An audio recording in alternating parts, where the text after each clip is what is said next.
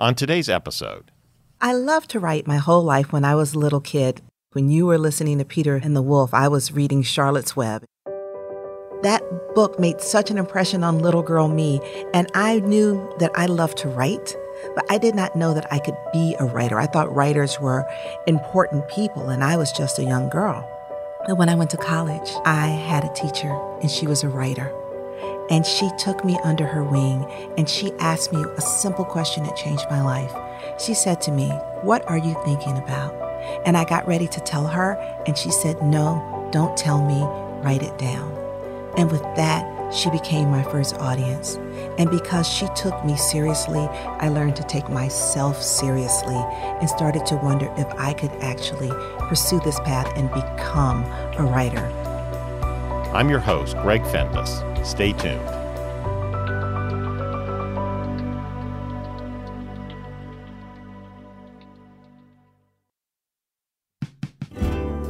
This is One Big Question. Tayari Jones is a best selling author whose acclaimed novels explore the human condition with depth and compassion, and they reveal her gifts as a storyteller and a visionary creative force. Her works ask fundamental questions about identity, about family, about America, and they have riveted readers around the world. Tayari is the Charles Howard Candler Professor of Creative Writing at Emory University, where since 2018 she has taught and mentored undergraduate students of all skill levels. Now, I know I'm a little bit late to the party, but I just finished reading the book right here that I have next to me Tayari's novel, An American Marriage, and it just is an incredible book. I have a lot of questions for her about it, but that's not why I've invited her to join me today. Instead, I want to talk about teaching, about why, of the many options available to her, she finds that teaching undergraduate students allows her to have the greatest impact as a professor. Tayari, welcome. Thank you. So great to have you here today. Well, I am delighted to talk to you. So let's jump right in and start with the big question. Why do you, an acclaimed novelist with an audience around the world, dedicate your teaching time to undergraduate students at Emory? And especially students that are in disciplines that, at least on the surface, appear to have nothing to do with writing. Well, in my opinion, the undergraduate classroom is really where the magic happens. When I was a young person, I took a creative writing class, and one, I was stunned to find out that you could actually take a class in creative writing. I didn't understand it as a discipline. I thought, you know how some people can sing? I thought some people could write. And when I found out that I could study it and get better at it and have a mentor, I knew that was why I had come to college. And I imagine that many of my undergraduates are in the same position. It's an idea to grab on to a little, a little dream you had inside you and you didn't know that it could be kind of like an official thing. Wow, that's tremendous. So how do you approach the uh, the student finding that, that nugget, that dream, and bringing it out creatively? Well, yeah, every student is different. And Every student signs up for a creative writing class for different reasons. There's some people who dream of being writers. There's some people who think they would just enjoy writing. And, you know, there are going to be some who just need that gen ed requirement but they can all benefit from creative writing because being able to express yourself in a way that kind of pops on the page, that's a skill you'll take with you throughout your whole life. It's a skill you can use not just in looking for what your career career will be or what your, you know, what kind of job you take. Creative writing is a skill that benefits you in your interpersonal relationships the better you are at changing into changing your feelings and thoughts into language, the more you're the more you're engaged with whoever you're talking to, whoever you're writing to, whatever you're thinking about. So one of the things that's just wonderful about uh, an American marriage is you're going into each each character and you're learning about them and their thoughts and their experiences. How much how do you teach your students to relate to their own experience and then express that in a character that may be very different than who they are? Well, what we do first is learn how to express the mind of a character similar to who they are. You know, they're very young writers. And one thing people do when they're starting writing is they say, Oh, I want to write about someone so different from me. And I think part of that is because to examine the self is the most challenging thing. So I have them kind of start off by, I ask them, What is the history of your name? Because when you can tell how you got your name, it tells us a lot about who you are. It tells us about your parents' ambition for you, what kind of culture you're from. And I have them start off doing that. And then I have them imagine some other person who may be different from themselves and what is their name and what does it tell you about that imaginary person. So with creative writing, I always start with examining the self. So if, if, if that was you, you, gave that assignment to me, the history of my name, it'd be about two or three sentences. I, how do you how do you get students to think more deeply than just the the surface well, of well, tell? Give, give me those two or three sentences. I'm ready. Okay.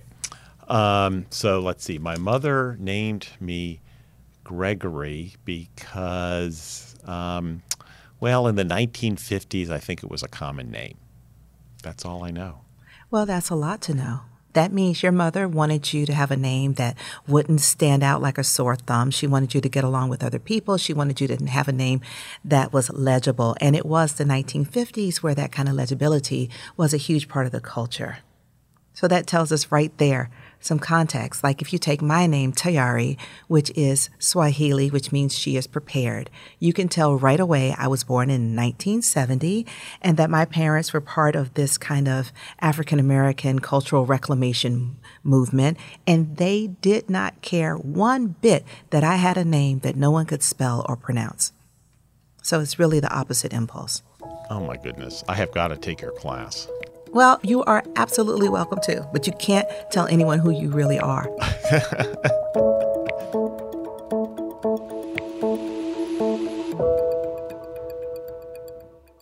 so, how uh, students take your class and they learn about themselves, how to express themselves, and this was just an incredible example. They learn how to create other characters, how to tell stories after they finish with your class, how does that change uh, your students? Well, I think that one thing they increase their confidence because they have to. The way we do the creative writing class is a workshop format. They turn their work in and give a, co- a copy to every student in the class, and we discuss it roundtable.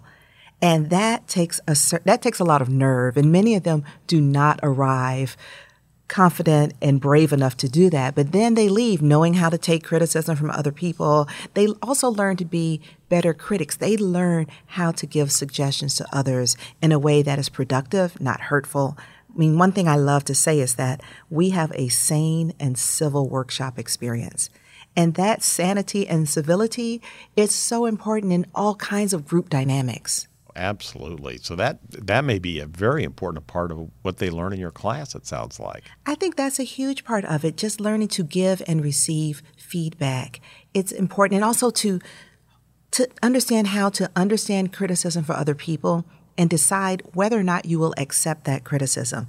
Because sometimes your peers will be absolutely correct about what's wrong with your story, but other times they can't see your vision. And you have to be able to tell the difference between helpful criticism and criticism that's kind of like interrupting your flow and how to lean into and stay with your flow. Hmm. Well, that's a that's a skill and experience that'll benefit the, those students in everything that they do. And it's a lot of fun. I think we have a great time in the creative writing classes. The students bond, they stay in little cohorts for the whole rest of the time they're in college with the people that they took intro to creative writing with, even though they've gone on to their other majors. Because in creative writing class, they have revealed themselves to each other, and that makes for bonding. And do you keep up with uh, your students after the class and see oh, what they do? I do keep up with them after the class. And, you know, since I'm an author, I travel a lot with my books, and they show up to my readings. And I sometimes feel absolutely tearful just to glimpse them in the audience. And I ask them all the time, Are you still writing? And some of them say no. But then I ask them what they're doing with their life. And some of them say, Oh, well, I decided to go to law school. And I said, I bet you're still writing. You're using that, and I'm proud of you. So let me uh, zoom out a bit. And uh, we're here in Atlanta, Georgia. And uh, there's so much that's going on in Georgia in terms of the arts and, and creativity. But what could we be doing to support the arts and the humanities, especially in writing, that, that, that is just so important for the examples that you've given about your students? I think writing and the humanities are very often kind of invisible scaffolding for other fields, and we don't really recognize that a writer or someone in the humanities has had a huge part in our experience with, say, even things like science. You know, right now we have all this public health rollout with the pandemic and the vaccines. You know, somebody, a creative writer, wrote that article that convinced someone to go get their vaccine um, someone in the humanities figured out how to make those um, public service announcement posters, all that kind of stuff. So we are everywhere, but people kind of take for granted our contribution. So one thing we can do is just notice. And of course, I want to say support um, writing and other humanities in public schools. The younger people are when they start to appreciate the humanities, the more likely they'll carry that with them throughout their trajectory. Contact your congressperson, your senator and check on what's going on with that curriculum. And hey, can we unban some books?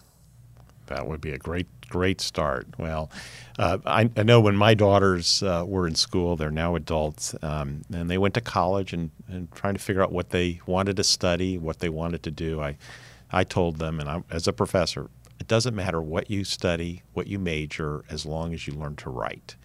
Because learning how to write is learning how to think and learning how to communicate. Well, then we see you get an A plus plus as a dad. And now I'm interested in your views about this at Emory. What role do you think that Emory plays in lifting up and strengthening the arts and humanities? Well, Emory, one of the things that attracted me to Emory coming here a year and a half ago is the, the liberal arts and the creative arts here at Emory, which my wife is an artist, and so that's always been an important part of our, our lives and our family. And my experience as a professor is, uh, again, it doesn't matter what a student is studying, students learn about themselves through many different creative outlets. It could be writing, it could be music. Uh, I've seen so many talented students whose whose creative expression is is through music, and it's just such a, an important uh, way of understanding yourself and, and understanding the world. Just last weekend, we worked with the Emory Chamber orchestra for a performance of Peter and the Wolf. Now, I grew up listening to Peter and the Wolf with Prokofiev, and uh, we had a wonderful performance uh, with uh, some incredible pianists. And the audience were young, young children four years old, five years old, 10 years old. And just to see them enthralled with the story and the music and the combination, I hope they remember it as well as I remember listening to Peter Wolf as a young child. I hope they'll remember it, but what do you do when they get a little older and they say, well, I can't study the arts or humanities because it's not practical? You know, that this learning to appreciate, you know, a violin concerto, that's not going to help me pay my student loans. What do you say to people who challenge the practicality of an education in the arts? Well, I think to to be uh, to to be a member of society, to understand yourself, you need to understand the arts. It is it adds so much to your quality of life. And my pushback on practicality is, we have students at Emory for four years as an undergraduate. That's a short time in their entire lives. And what is a practical skill that we might teach them or they might learn may only last a few years and they have their entire lives ahead of them. And understanding who they are, understanding society, understanding history, understanding forces that affect society, that will last them an entire lifetime where practical skills come and go. And you know, I have never in my life heard anyone say that they wish they were less creative. That's absolutely right. And create, as you you've talked about your students, creativity has effects in everything you do. Absolutely.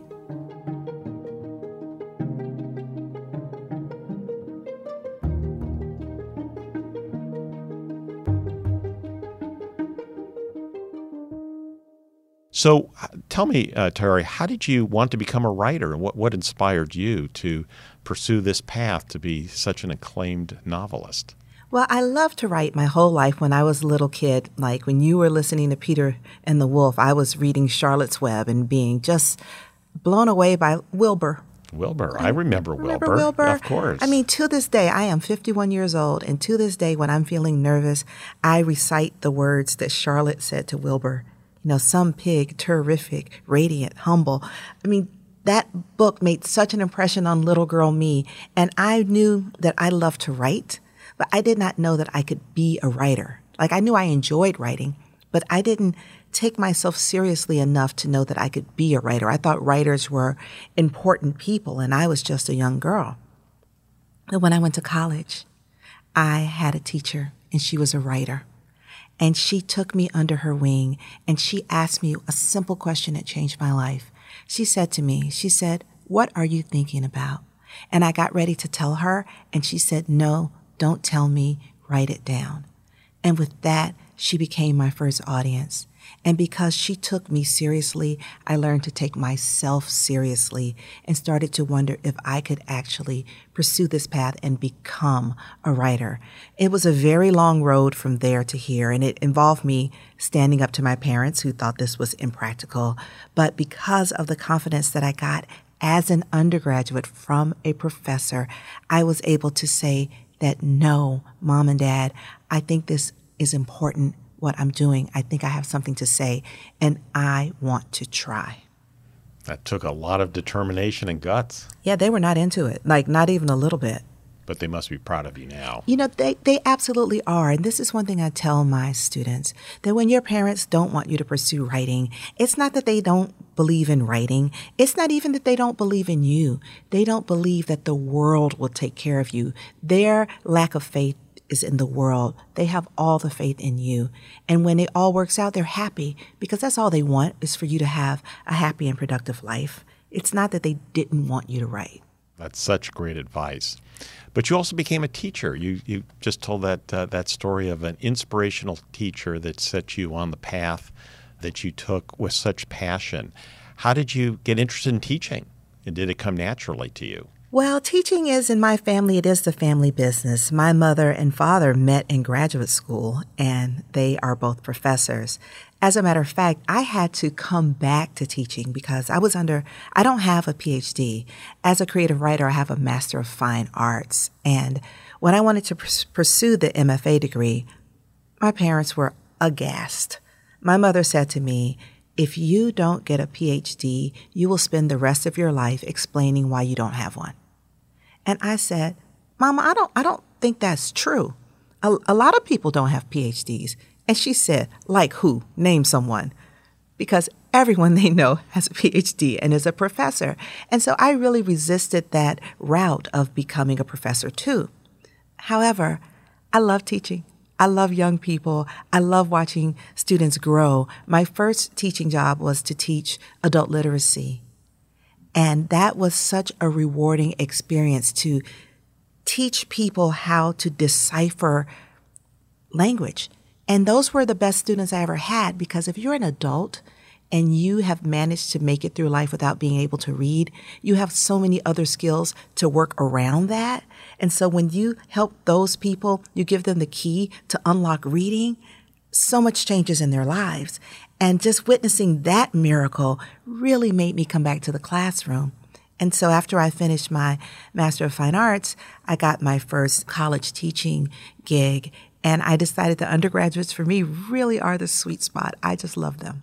We are so fortunate to have you at Emory teaching our undergraduates because that's not always, as you know, in, in academia, that's not always so common where, where professors want to want to teach undergraduates. Well, part of the joy of undergraduates in creative writing, because I used to teach for many years in a Master of Fine Arts program, and it was also very rewarding. But those students are on the cusp of their career, and you have to get practical with them in a different kind of way because they will be off into the world of writing in the next 18 months. With undergraduates, they are on the very back of the runway. And so we have all this time to experiment. They can, you know, practice in other genres. They're finding themselves and they don't have, you know, something breathing down their neck saying, you need to find an agent. You need to find an agent. They don't even know what agents are. What they know is the story that's in their heart. And that's what I work with them on. I feel like teaching undergraduates is about the mind and the heart. So what do you what do you think uh, we should be doing at Emory to to make sure that students that are taking your class and, and all the classes and, and majors, we're bringing out that, that creative spirit in them because that's something that will, will last them a lifetime. You know, one thing I think is really important is that as, as professors, just make sure we pull back from what is the next step. So much of creativity is about being in the now and just pulling back, just for part of the class period or part of the semester, just do some assignments or some exercises that you aren't really worried about how exactly they plug into the next level and just be in this moment learning and enjoying one another and enjoying the meeting of the minds that can only happen in the classroom. Do your students affect the way you think about your creativity and what you want to be expressing and what projects you might want to work on? You know, so many people, I have a lot of peers in creative writing who say that, you know, teaching is so hard for them, they can't write while they teach. I have the opposite experience. Teaching motivates my writing. In about, I think it was like 2009 or 10, I was at a very low point in my career. My publisher dumped me. I was shocked, I was wounded, I was offended, and I was in trouble. I hadn't gone up for tenure yet, and I don't have a contract for my next book. And I was so discouraged, I didn't even want to keep trying. But I teach and I tell my students, you write the story that your heart calls you to write. You don't write for an agent. You don't write for a publisher. You write because there's a reason you feel that story should be in the world. So how could I face them? And after having abandoned my work because I was worried about a publisher, I could not. And so to be honest and to keep myself on the right path with my students, the assignments I gave my students, I did those assignments myself in working on my own project, even though I was told that my publisher would never, you know, want to take me back. The publisher didn't feel that I was lucrative enough. Simply, it wasn't, it wasn't any mark against the book. It was a mark against me, which is even harder because if they were discriminating against the book, I could improve the book. But anyway, I just kept writing alongside my students and I was able to finish the book because I was on the journey with them. So, what are you working on now? What's, what's your next project? Can you tell us anything about it? What am I working on? Well, I think the better question is what is working on me?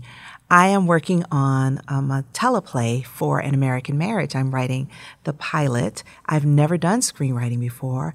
It's exciting though to learn how to do something new. It's not often as an adult you get to get a whole new set of skills. It's fun. I like wow. it. So this is going to be a, a, a, series? I think so. Wow. Well, I mean, I, I um, uh, you know, meeting Roy and Celestial and Andre, I can't wait to see them alive on, on the screen. I am so excited about it. Do you get to do the casting? I think I get input. I don't think I get to choose, but I get to do input. And they have promised me that I'll have one of those, you know, those director's chairs with your name on the back that I can't wait for. Well, we'll have to Instagram that photo. Thank you. So, how is uh, screenwriting different from from writing a novel? A novel, the question you ask yourself in a novel is how does something feel? The thing that novels give you that movies don't is that the writer can tell you what the character is feeling. So you would say, how does jealousy make you feel? And that's the magic of a novel. With a screenplay, you have to say, what does jealousy do? What does jealousy say? Completely different questions. With novels, we use dialogue as the last, it's the last tool in your toolkit. But with screenwriting, it's the first. Well, this I'm looking forward to it. Can't wait to can't wait to see it. Can you imagine we could be at the premiere? Do I get an invitation? Absolutely. All right.